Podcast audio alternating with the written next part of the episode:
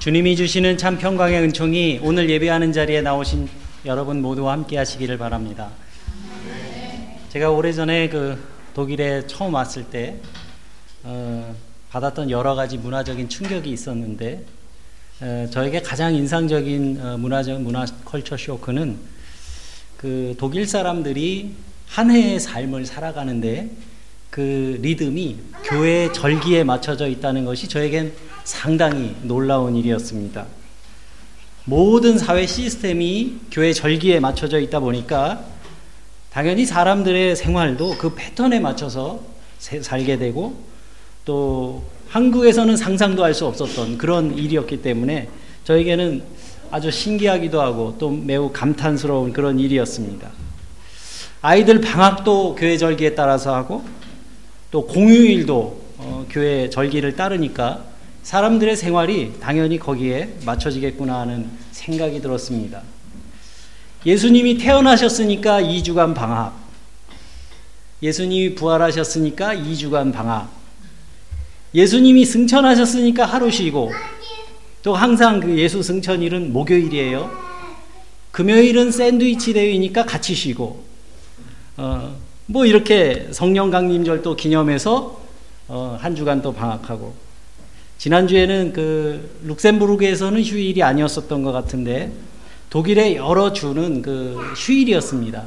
프론 라이시남이라고 하는 그 성체 축일이었었는데 어, 그러다 보니까 이제 독일의 여러 어, 주가 휴일이었습니다. 그리고 학교도 어, 방학이었습니다.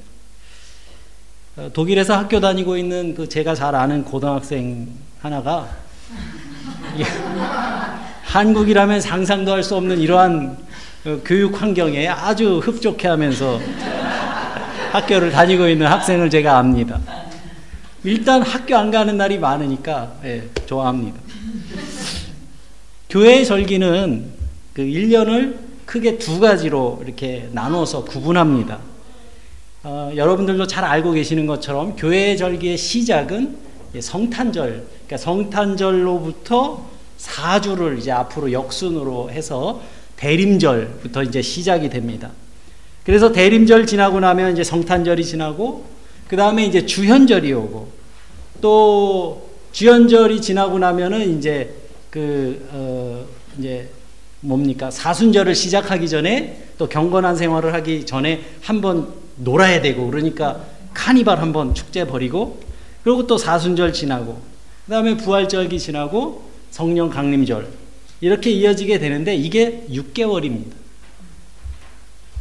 이 절기들은 예수 그리스도의 생애를 중심으로 어, 거의 6개월을 정확하게 차지하고 있고 성령 강림절 이후부터 다시 대림절까지 이 6개월은 이 땅의 교회와 또 성도들의 삶이 중심이 되는 그런 절기다. 이렇게 말씀드릴 수가 있습니다. 그래서 이 성령 강림절부터 대림절까지 어, 이 기간에는 주로 어, 교회의 질서와 그리고 성도들의 삶을 중심으로 우리가 말씀을 어, 묵상하고 어, 전할 수가 있겠습니다.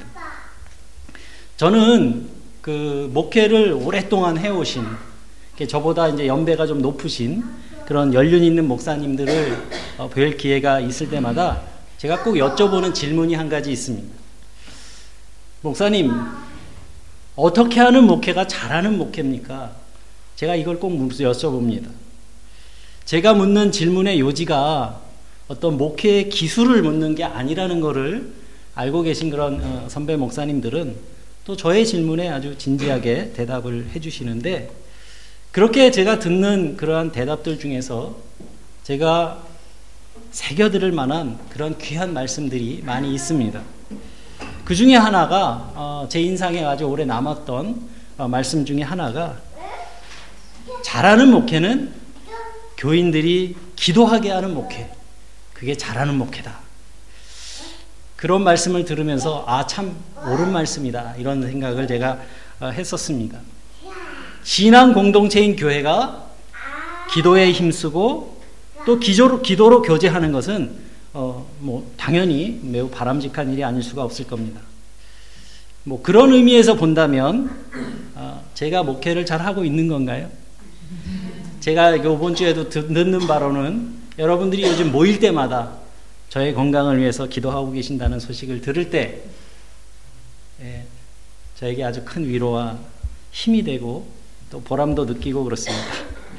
하나님께서 제게 건강을 허락하셔서 우리 교회와 또 성, 어, 우리 성도들의 기도의 지평이 더 깊어지고 어, 넓어지게 되기를 소망합니다. 아무튼 교회가 은혜롭고 아름다운 교회가 되기 위해서는 기도하는 교인이 많아야 한다는 그 말씀은 아주 100번 옳은 말씀입니다. 우리가 기도 생활을 통해서 우리들의 연약함을 인정하고 또 하나님의 도우심을 구하는 믿음의 삶이 우리에게는 반드시 필요하기 때문입니다. 그래서 저도 스스로에게 질문해 봤습니다. 그렇다면 어떻게 사는 것이 신앙인으로서 잘 사는 것일까? 성령의 도우심으로 살아가면서 기도의 삶을 살아가는 그 성도의 삶은 어떠해야 할까? 여러 가지 신앙의 덕목들이 있을 거고 또 성경에서 제시하는 성령의 열매들이 있지만 제가 걸러내고 걸러내고 걸러내서 저의 가장 끝까지 남아있던 그 한 단어는 바로 감사였습니다. 어떤 사람이 하나님께 자기의 소원을 들어달라고 간절히 기도했답니다. 그 사람의 기도가 하도 간절해서 하나님이 그 사람에게 내가 너에게 세 가지 소원을 들어주겠다 이렇게 응답을 하셨대요. 그 사람이 그 응답을 받고 너무 기뻐가지고 첫 번째 청원을 했는데 그 첫 번째 소원이 뭐였냐면 더 좋은 여자랑 결혼할 수 있게 지금 살고 있는 아내를 데려가 주십시오. 그렇게 기도했답니다. 그리고 약속대로 소원이 성취됐대요. 뭐 이런 엉터리 기도를 하는 사람이 없겠지만 이야기니까 한번 들어보시기 바랍니다. 그래서 그 아내의 장례식이 이제 된 거예요. 그런데 많은 사람들이 모여가지고 그 죽은 아내의 온갖 좋은 성품을 어, 이야기하면서 정말 아까운 사람이 죽었다고 이렇게 안타까워했습니다. 그래서 그 남자가 옆에서 그런 얘기를 이제 듣고 있다가 자기의 생각이 너무 성급했구나. 모자란 생각이었구나. 이걸 깨닫고 나서 어 이제 보니까 이렇게 좋은 어, 덕이 있는 아내의 덕을 내가 못 보고 살았구나. 그래서 뭐 다른 여자를 만나도 별일 있겠나 싶어서 이제 하나님께 다시 이제 두 번째 소원을 이야기를 했습니다. 그 아내를 다시 살려주세요. 그래서 아내가 다시 살아났습니다. 그렇게 이제 두 번째 소원을 썼는데 마지막 한 번밖에 기회가 안 남았잖아요. 그래서 이제 신중에 신중을 기하기 위해서 친구들한테 막 물어봤대요. 야, 내가 하나 남았는데 뭘 구하면 좋겠냐? 그랬더니 어떤 사람은 영생 불사를 위해서 기도 달라고 그래라. 또 어떤 사람은 어, 건강이 제일 중요하니까 어? 건강 없으면 무슨 소용이냐? 건강을 달라고 어, 해라. 그래도 어떤 사람이 야 건강에도 돈 없으면 무슨 소용이냐? 돈을 달라고 그래라. 근데 또 돈 있으면 뭐하냐? 친구 없으면은 이 세상은 외로워서 못 산다. 친구를 달라고 그래라. 그러면서 이야기를 막 들어보는데 다 맞는 것 같고 뭐 하나를 못 정하겠답니다. 그래서 결국 이 사람이 예수님께 이제 주님께 다시 여쭤봤대요. 주님, 제가 무엇을 청해야 할지 저에게 좀 조언을 좀 해주십시오. 그래서 하나님께서 그의 딱한 처지를 보시며 이렇게 말씀하셨답니다. 살다가 무슨 일 만나든지 만족할 줄 아는 마음을 청하려무나 이렇게 말씀을 하셨답니다. 앤소니 드 멜로라는 사람이 쓴 종교 박람회라는 책에 나오는 이야기입니다. 저의 건강이 그 별 볼 일 없다 보니까 때때로 이렇게 감정에 기복이 생길 때가 좀 있습니다. 어떤 날은 아침에 일어나서 날씨가 아주 좋고 다 좋은데 이게 몸이 여전히 피곤할 때가 있어요. 그리고 몸이 그렇게 좋지 않으면 안 그럴 것도 좀 삐뚤어지게 보일 때가 있습니다. 뭐 축구를 봐도 아 쟤네들은 축구를 왜 저렇게 하는 거야? 아왜 왜 뒤로 차 공을 앞으로 가야지 막 이러면서 마음에 안 들고 삐딱한 거예요. 응? 뭘 해도 마음에 안 들어요. 제가 그렇게 마음이 가라앉고 그럴 때마다 그러한 상태에서 제가 벗어나기 위해서 애를 쓰곤 하는데 그게 매번 어, 쉽지는 않지만 제가 저 스스로에게 내리는 처방이 있습니다. 그거는 뭐냐면 감사의 제목을 세어보는 거예요. 그것도 아주 구체적으로 헤아려 봅니다. 저의 경험으로는 이게 웬만한 약 먹는 것보다 낫습니다. 최고의 처방이에요. 여러분들에게도 권해드리고 싶습니다. 옆에 있는 제 아내에게 말로 표현합니다. 여보, 날마다 아침마다 이렇게 공기 맑은 데서 아침을 맞이하니 참 감사하다.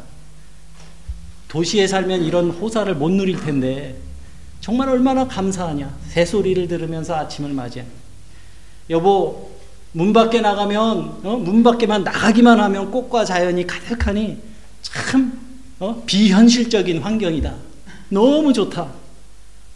여보, 우리 둘 다 몸이 허약하면 참 어려울 텐데, 당신이 건강해서 날 돌봐줄 수 있으니 참 감사하다. 여보, 한국의 부모님들이 좀 노약하셔도 큰병치레 안 하시고 잘 지내주시니 참 감사하다.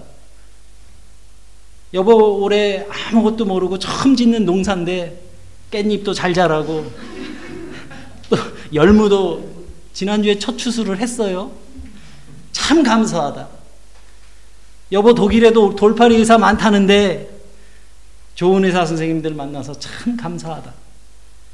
여보 다른 교회는 참 염소 같은 교인도 많다던데 우리 교회에는 참 신실한 분들 많이 계셔서 참 감사하다. 여보 요즘 한국에서는 빚 없으면 중산층이라는데 우리는 빚 없이 중산층으로 살 수 있으니 참 감사하다. 이렇게 세세하게 감사의 제목을 세워보다 보면 조금씩 마음이 밝아지는 것을 느끼곤 합니다. 지난 주일에 우리 교회 교회 학교에서 아이들과 함께 감사에 대해서 배우고 또 나눴다고 합니다. 그리고 어린이 이제 예배 후에 어, 활동으로 감사에 대해서 이제 직접 써보는 학습 활동을 했는데 그걸 여러분들에게 좀 소개하려고 합니다. 유년부 아이들도 뭔가 쓰긴 썼대요. 근데 그건 제가 이해하기에는 너무 심오해서 어, 초등부 아이들이 쓴 것만 소개를 합니다. 1. 가정과 가족에게 감사한 일은 준이 내 잘못을 뉘우치는 것. 예인이 날 키운 엄마 아빠. 가은이 부모님이 저를 돌봐주신 것. 정우, 날 태어나게 해줘서 같이 놀아줄 때. 이게 감사한 거예요. 교회에서 감사한 일. 준이, 예수님을 가르쳐 주시는 것이 감사. 예인, 예수님이 날 구원하신 것. 수준이 있어요. 수준이 있어요.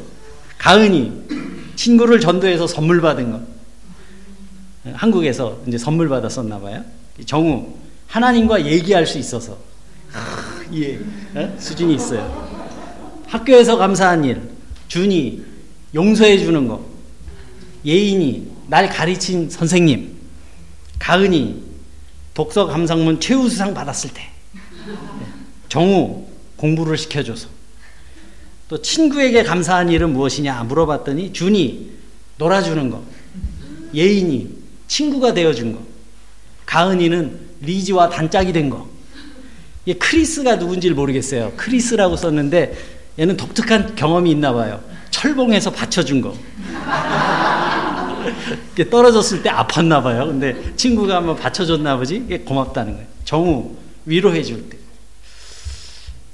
저는 우리 그 교회 아이들이 쓴 이런 글을 보면서 예, 어른들의 감사도 좀 이렇게 단순하고 솔직할 필요가 있겠다는 생각을 했습니다. 어떤 처지와 형편에 놓이든지 만족할 줄 아는 마음을 배우는 것보다 더 소중한 재산은 없을 겁니다. 그래서 저는 믿음을 생각할 때마다 믿음은 아름다운 것을 향해서 우리의 몸과 마음이 돌아서는 능력이라는 그런 생각이 듭니다. 제가 살아온 날들을 돌이켜 보더라도 이 세상에 어떤 일도 어떤 한 가지 면만을 가지고 다가오는 일은 없었던 것 같아요. 모든 일에는 양면을 가지고 있습니다. 내가 기대하지 않았던 일이라 해도 그 이면에 다른 의미를 가지고 있는 경우가 아주 많습니다. 그 의미를 발견하느냐, 발견하지 못하느냐 하는 것은 우리들 각자의 몫입니다. 뭐 흔히 어떤 사람이 뭐 로또를 맞았다고 했을 때 모두 그 사람을 부러워하겠지만 그게 그 사람에게 정말 행운이 되는지는 두고 봐야 하는 겁니다.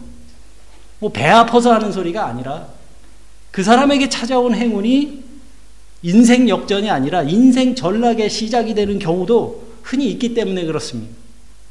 반대의 경우를 좀 생각해 보면 제가 요즘 그 김명민이라는 그 배우가 나오는 드라마를 하나 보고 있어요. 개과천선이라는 제목의 드라마인데 별로 재미는 없어요. 제가 이 김명민이라는 배우를 좋아해서 보는 건데 거기에서 나오는 그 배우는 최고의 로펌에서 최고의 에이스로 꼽히는 최고의 변호사예요. 연봉도 어마어마하고요. 그런데 그 사람이 우연한 사고로 기억을 상실했어요. 우리 한국 드라마는 기억을 자주 상실해요. 그리고 나서 직장에 돌아왔는데 기억이 나지 않는 자신의 그 과거의 모습을 조금씩 알아가면서 스스로 반성을 합니다. 뭐 드라마 결말이야 뻔하겠죠. 그런데 저는 그 사람이 잘 나가던 변호사였을 때 알지 못했던 그 인생의 의미를 그가 사고를 당한 후에 깨닫게 된다는 것에서 복음적인 내용이 있다고 생각을 했습니다. 그 사람은 지금까지 자기 중심적인 생각을 가지고 성공을 위해서는 무슨 일이든 마다하지 않던 삶을 살아왔습니다. 그리고 모두가 그렇게 살고 있는 그런 세상에서 그건 불법도 아니고 또 큰 흠이 될 일도 아닙니다. 오히려 사람들이 능력 있는 사람이라고 칭찬하고 부러워하고 무엇보다도 그게 그 사람에게 맡겨진 일이었어요. 그런데 그가 사고 후에 바뀌어가면서 과거의 명성과 부를 잃었을지는 몰라도 과거에 그가 살았던 삶의 방식에서 벗어나서 다른 사람을 배려할 줄 아는 사람, 인간적인 따뜻함을 회복한 사람이 되어 간다는 그런 이야기입니다. 자기의 자리에서 누군가를 위해 할 수 있는 선한 일을 알고 찾아가는 것입니다. 저는 이런 경우라면 그에게 닥친 사고는 불행한 일이라기보다는 오히려 행운이 되는 일이 아닐까 생각을 했습니다. 저는 실제로 저에게 닥쳐온 질병의 고통이 내 영혼에게 행운이 되었다는 생각을 종종 합니다. 세상 사람들이 병약한 저를 부러워할 리는 없겠지만 저는 건강할 때보다 하나님과 더 깊은 친밀함을 느끼는 요즘이 더 행복하다고 느낄 때가 더 많습니다. 그리고 지금도 3개월에 한 번씩 검사를 받고 있는데 그거 다녀오면 여러분들 그 느낌 아세요?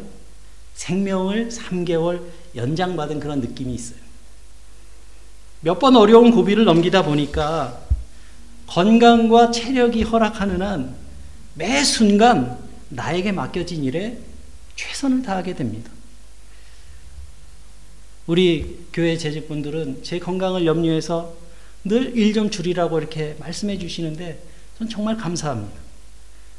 저도 혹시라도 저의 지나친 열심이 누군가를 불편하게 하지 않을까 싶어서 조심하기도 합니다. 그런데요, 저에게 주어지는 하루하루의 의미가 건강한 사람과는 좀 다를 수가 있습니다. 지금 건강한 분들은 뭐 그런 생각 해보신 적이 없으실지 모르겠지만, 만약에 여러분들이 체류허가 비자 연장 받듯이 3개월에 한 번씩 이 땅에서 살아가는 체류 기간을 연장받아야 한다고 만약에 생각하면요. 아마도 굉장히 많은 것들이 달라질 겁니다. 지금 내 곁에 있는 사람, 가족, 이웃, 친구, 직장 동료들, 모든 것이 주는 의미가 달라집니다. 인사를 해도요, 좀 더 마음을 다해서, 다해서 하게 되고요, 사랑한다는 말도 건성으로 하지 않게 됩니다. 우리가 대충대충 살 때는 아직 살 날이 새털같이 많다고 생각하기 때문에 그런 겁니다. 사람을 아무렇게나 대하는 것은 그 사람 또 볼 수 있을 거라고 생각하기 때문에 그렇게 대하는 겁니다. 그래서 저는 아침마다 이 하루를 새롭게 하신 주님의 성실하심을 찬양하면서 주님께 감사하고요. 매주 주일 예배를 드릴 수 있다는 것에 참 감사합니다. 그리고 제게 말씀 전할 건강이 있다는 것이 감사하고요. 그래서 저는 주일 예배 준비하면서 자주 그런 생각을 해요, 실제로. 만약 이번 주가 내가 설교하는 마지막 주일이라면 나는 어떤 설교를 해야 할까?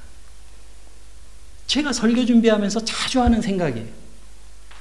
매주 마지막 설교라고 생각하면서 말씀 준비하면 얼마나 최선을 다할 수 있을까요? 그래서 오늘 설교가 여러분들을 준비한 저의 고별 설교예요. 다음 주에도 고별 설교할 거예요. 고별 설교예요. 여러분, 감사는 뒤로 미룰 수 있는 일이 아닙니다. 감사는 오늘의 감사만 있습니다.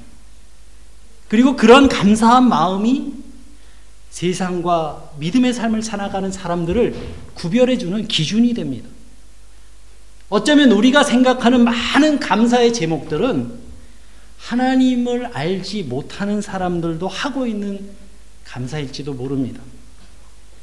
세상과 거룩하게 구분된 하나님의 자녀들의 감사는 감사의 질도 좀 달라져야 하지 않겠습니까? 만약 우리가 오늘 만나는 사람이 다시 못 볼 사람이라고 생각한다면 우리가 얼마나 마음을 다해서 정성껏 그 사람을 대하게 될까요? 제가 본교회에 있을 때 누가 편, 편찮으시다는 소리 들으면요. 연세들이 많으시니까 늘 그런 마음이었어요. 마지막 신방이 될지도 모르겠구나, 이분. 의식이 있으실 때. 이분이 의식이 있을 때 나를 알아보는 마지막 신방이 될지도 모르겠구나. 이런 생각을 하면서 방문을 하게 됩니다. 그리고 그 앞에 가서 그 영혼을 위해서 하나님 앞에 간절한 마음으로 기도하게 됩니다.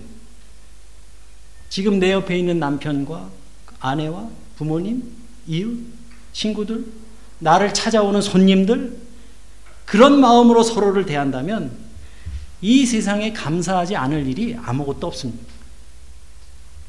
저는 교회적으로도 우리 교회를 찾아오시는 분들이 손님들이 계시잖아요. 특히 1년에 한두 번 선교사님들이나 목사님들이 뭐 이런저런 기회로 우리 교회를 이제 방문하시는 기회가 있는데 정말 오시는 분들이 황송해 할 만큼 극진히 대접하고 섬겨야 된다고 저는 그렇게 생각해요. 아브라함이요, 길을 지나가는 나그네를 대접하다가 하나님의 사자를 만났습니다. 예수님께서도 목마른 사람, 배고픈 사람, 헐벗은 사람, 외로운 사람, 그런 나그네에게 한 것이 곧 내게 한 것이라고 말씀하셨습니다. 저는 이런 기회는 하나님께서 우리 교회에 또 우리 가정에 그리고 우리의 삶에 복받을 절호의 기회라고 생각을 해요. 그래서 저는 우리 교회에 손님으로 오시는 분들 계시면 제가 모시고 가서 정성껏 그분을 대접합니다. 여러분, 우리의 생각이 바뀌면 세상은 전혀 다른 모습으로 우리에게 다가오게 되어 있습니다. 나무도요, 어두운 밤에 보면 시꺼먼 기둥처럼 보입니다. 그런데 해가 뜬 아침에 보면 그 푸르름과 건강함이 눈에 들어오기 마련입니다. 마찬가지입니다. 마음에 빛이 없으면 아무리 아름다운 것을 봐도 아름답지 않게 보이는 법입니다. 하지만 우리 속에 빛이 있으면 세상은 아름다움으로 충만해집니다. 세상을 어둡게 보면 세상은 한없이 어두운 지옥입니다. 하지만 밝게 보면 세상은 그래도 아직은 살만한 곳이 됩니다. 바울은 디모데전서 6장 8절에서 이렇게 이야기했습니다. 먹을 것과 입을 것이 있으면 그곳으로 만족해야 한다. 이 말씀을 우리가 우리가 얻는 최소한의 것을 얻으면 만족할 수 있어야 한다는 뜻으로 이해를 한다고 해도 사실 목사로서 살아가는 저도 저에게도 이 말씀은 그렇게 쉽지 않은 미션인 것이 사실입니다. 왜냐하면 세상에는 그렇게 욕심부리며 살지 않는다 해도 우리 눈에 필요한 것들이 너무 많이 눈에 들어오기 때문입니다. 그리고 거기에 덧붙여서 세상의 평가라는 것도 무시할 수가 없어요. 우리가 살아가는 세상은 사람을 존재, 그 사람의 영혼을 보기보다는 소유로 평가하는 그런 세상이기 때문에 우리는 늘 판단받으면서 살고 있기 때문입니다. 그렇지만 여러분, 한 가지 분명한 사실은 행복한 사람은 많이 가진 사람이 아니라 많이 누릴 줄 아는 사람입니다. 봄이 되면 봄을 누릴 줄 알고, 여름이 오면 그 열기와 열정을 누릴 줄 알고, 또 가을이 되면 그 아름다움을 누리고 겨울이면 겨울을 누리며 사는 것이 인생의 참된 지혜입니다. 우리가 내 것을 손에 쥐고서 다른 사람 쥐고 손에 쥐고 있는 것만 바라보면서 산다면 우리에게는 만족은 찾아오지 않을 겁니다. 물이 아무리 바다로 흘러가도 그 바다를 다 채울 수 없는 것처럼 인간의 욕망도 마찬가지입니다. 인간의 욕망에는 끝이라는 것이 없습니다. 만약 우리에게 무엇이 채워져야 만족할 수 있는 것이라면 우리의 영혼은 만족을 모르는 사람으로 살게 될 겁니다. 그래서 감사를 인생을 바라보는 렌즈에 비유해서 말하곤 합니다. 이 세상을 불만족이라는 렌즈를 끼고 바라보는 사람도 있습니다. 그런 사람들은 세상 모든 사람들과 모든 일들을 향해 늘 투덜거립니다. 또 결핍의 렌즈로 세상을 바라봅니다. 더 가진 사람만 바라보는 한 언제나 결핍을 느끼기 마련입니다. 또 허무한 마음을 가지고 세상을 바라보는 사람도 있습니다. 그런 사람들에게 세상은 다 부질없는 짓이에요. 하지만 감사의 렌즈를 끼고 세상을 바라보는 사람도 분명히 있습니다. 오래전에 돌아가신 분인데 가나안 농군학교에 어, 그 학교를 세우신 김용기 장로님은 늘 그러셨대요. 장로님 행복하세요? 그러면 아니요, 감사합니다. 그렇게 대답을 하셨답니다. 그분에게 이 세상은 하나님의 은혜가 살아 숨쉬는 곳이에요. 똑같은 현실을 봐도 불만을 터뜨리는 사람이 있고 감사의 노래를 부르는 사람이 있습니다. 그러나 한 가지 분명한 사실은 불평하는 사람들이 이 땅을 아름답게 일구어가는 일에 나서지는 않더라는 말씀입니다. 세상에 평화를 만들고 또 사랑의 관계를 만들어내고 화해와 일치를 위해 수고하며 살아가는 사람들은 언제나 감사하는 사람들입니다. 그러한 사람들이 스스로 행복해지는 것을 그것은 말할 것도 없고요. 다른 사람들과 더불어 그 행복을 나누며 살아갑니다. 그렇게 평화의 공간, 사랑의 공간, 감사의 공간을 그 주변에 있는 사람들과 나누면서 조금씩 그 넓이를 더 넓혀갑니다. 여러분, 이것이 하나님의 나라를 이 땅 가운데 이루어가는 일이 아니겠습니까? 얼마나 감사할 줄 아는 사람이냐가 그 사람의 믿음의 성숙도를 보여줍니다. 여러분, 철들었다는 말이 다른 말이겠습니까? 감사할 줄 아는 사람이 되었단 말이겠죠. 철든 사람은 부모에게 감사합니다. 우리 교회 초등부 어린이들만 해도 아는 감사합니다. 낳아주시고 길러주시고 방황하고 어, 그럴 때 애태워 주시고 또 보이지 않는 곳에서 기도해 주시는 그분들의 마음을 헤아리게 되는 겁니다. 철든 사람은 이웃에게도 감사할 줄 압니다. 그리고 철든 신앙인은 하나님의 은혜에 감사할 줄 아는 삶을 살아갑니다. 믿음으로 감사한다는 것은 하나님께서 우리에게 주신 모든 것 안에서 그분의 사랑을 느끼는 것을 말합니다. 그래서 감사하는 마음은 그 어떤 것도 당연한 일로 받아들이질 않습니다. 내게 주어지는 삶의 순간순간이 하루하루가 하나님의 은총을 이 땅 위에 실어 나르는 그 귀한 소중한 순간이라는 사실을 알고 모든 일에 감사할 줄 알게 될 때 우리는 비로소 하나님의 선하심을 찬미하게 되는 겁니다.